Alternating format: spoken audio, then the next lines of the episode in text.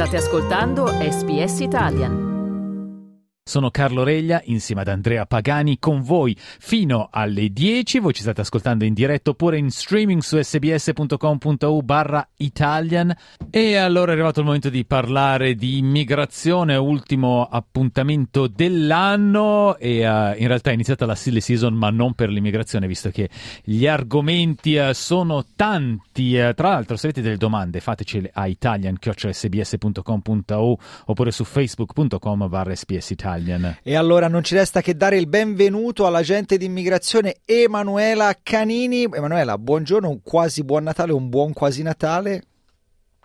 Buongiorno a ecco. voi e un quasi Natale, un buon Natale per a voi. Era solo per intorcigliarci un po' la lingua, ma partiamo subito a sprombattuto che di argomenti ne abbiamo tanti.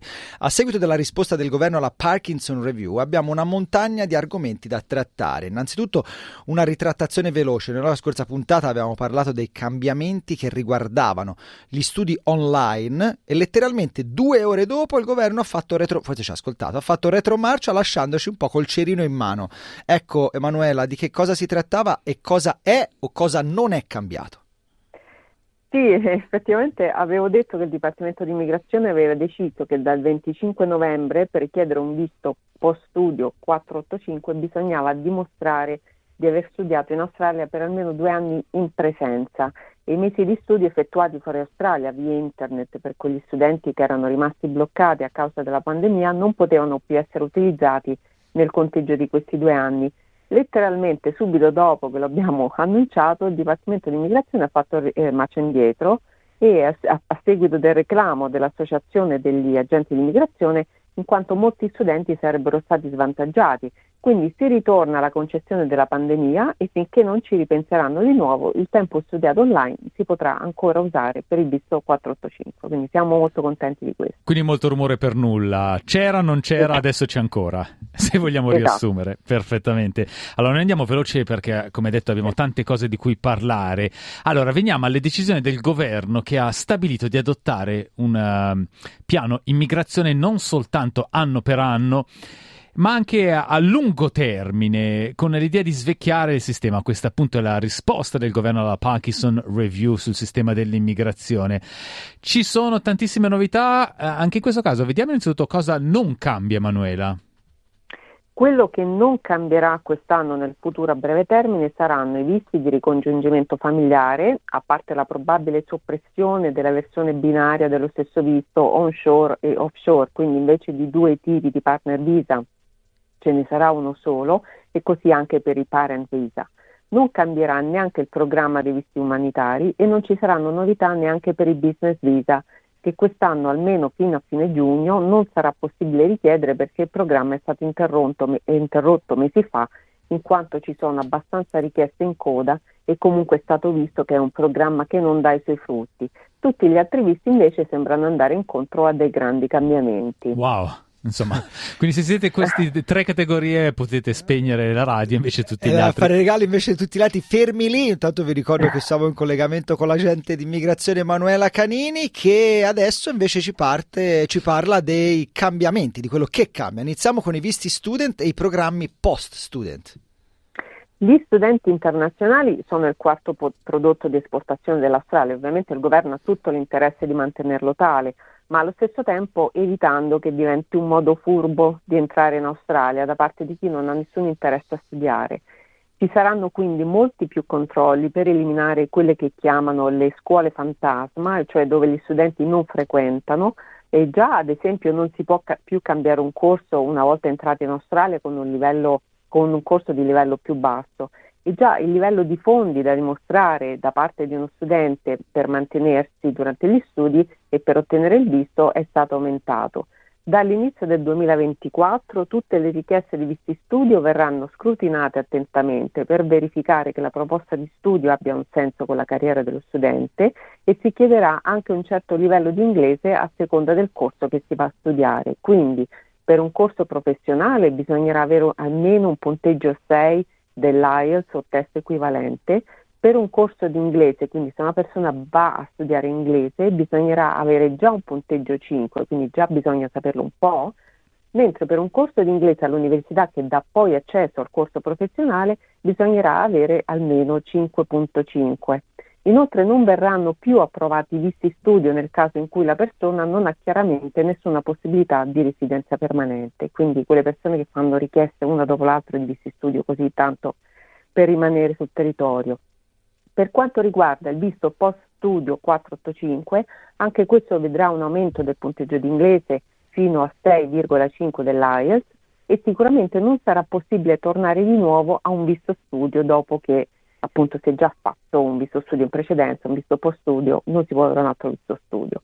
Il massimo di età per il visto post studio passerà dagli attuali 50 anni ai 35 anni e questo potrebbe essere un problema non tanto per chi frequenta i dottorati, dato che il Dipartimento di Immigrazione ci dice che al momento ce ne sono soltanto 9 di stranieri che stanno facendo un dottorato con un visto studio e che hanno oltre 35 anni, ma direi potrebbe essere un problema per chi va a frequentare un master, che secondo me è un tipo di corso dove ancora molte persone si iscrivono dopo i 35 anni.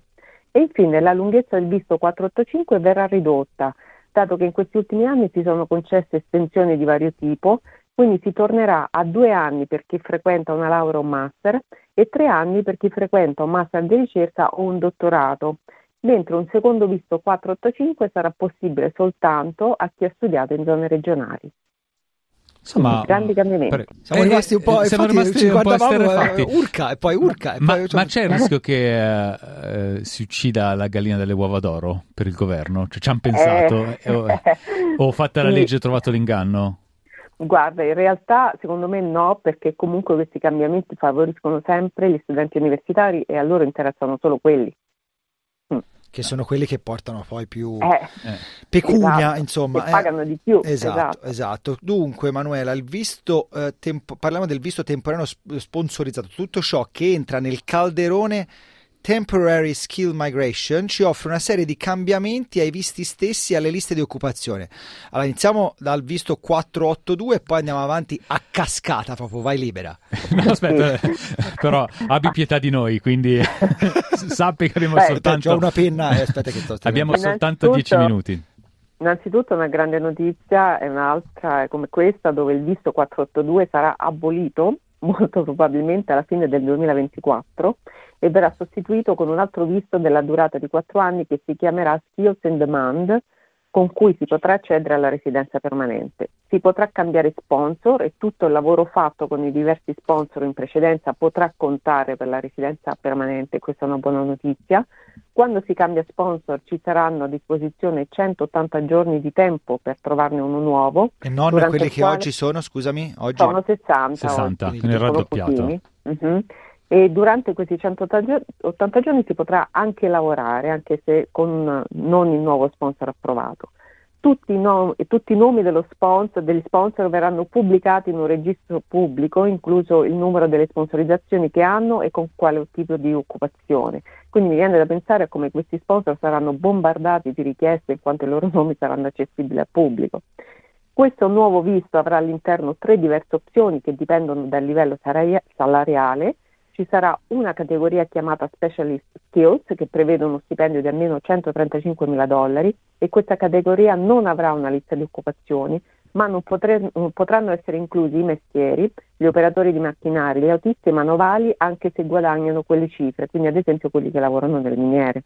Questo tipo di richieste verranno processate in sette giorni, ma di questi visti se ne daranno relativamente pochi ogni anno.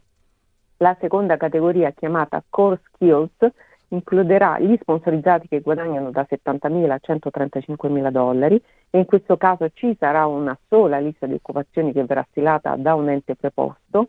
Questi visti verranno processati in 21 giorni, saranno probabilmente il numero dei visti più consistenti delle tre categorie. Poi terza e ultima categoria è quella chiamata Essential Skills, Qui ci rientreranno le occupazioni normalmente con salari bassi e saranno mirate a certi settori come ad esempio l'assistenza agli anziani e ai disabili.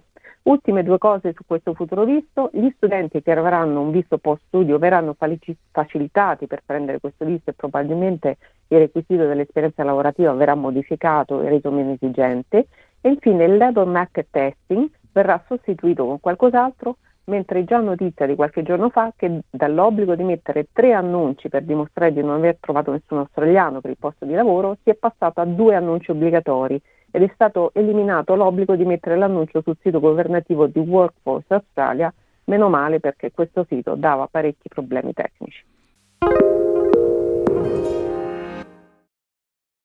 Allora, io voglio ricordare che uh, agli ascoltatori che in questo momento sono nel panico perché eh, stanno guardando perdendo. Fa- quale visto c'ho io? Fa- faremo un articolo sì, nel sì. quale scriveremo tutto ciò, quindi ci sarà nero su bianco, anche perché è parecchio difficile riuscire a seguire, visto che Emanuele, mi sembra che i cambiamenti siano stati, uh, insomma, è, una parola giusta, epocali.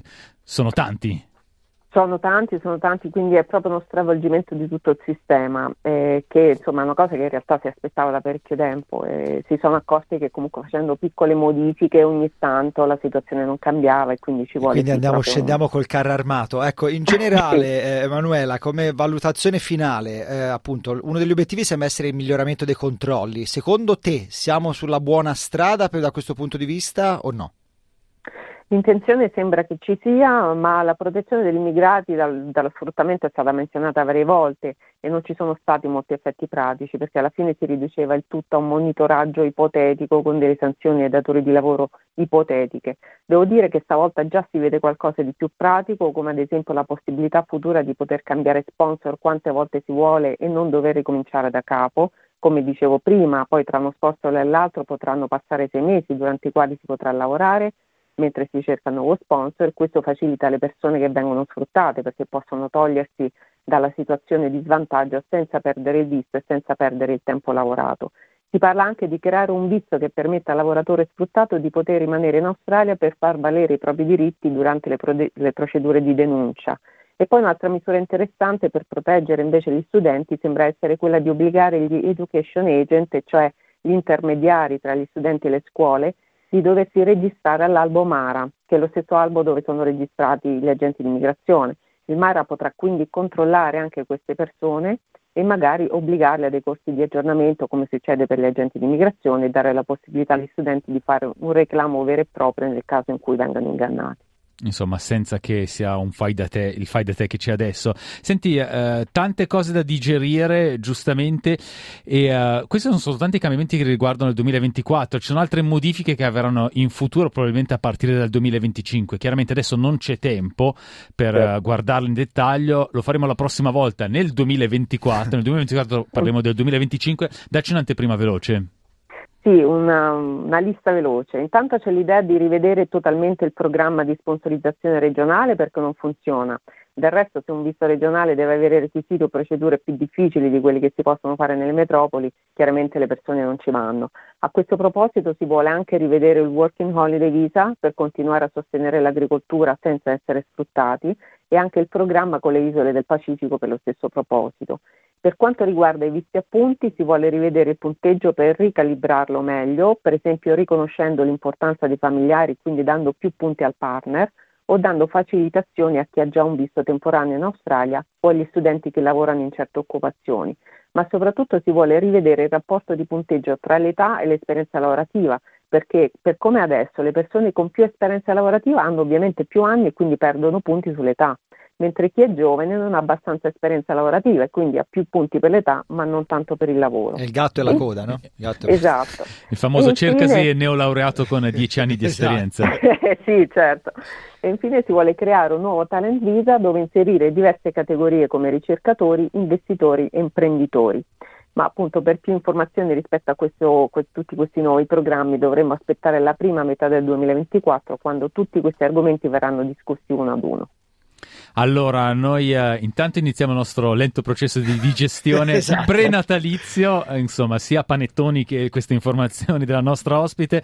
Emanuela Canini, grazie per essere stata con noi a questa ultima puntata del 2023. Ci eh, rivediamo l'anno prossimo. Per intanto, grazie per essere stata con noi. Buon Natale, buon anno. Grazie a voi e a tutti gli ascoltatori. Buon Natale a tutti quanti. Volete ascoltare altre storie come questa? Potete trovarle su Apple Podcasts, Google Podcasts, Spotify o ovunque scarichiate i vostri podcast.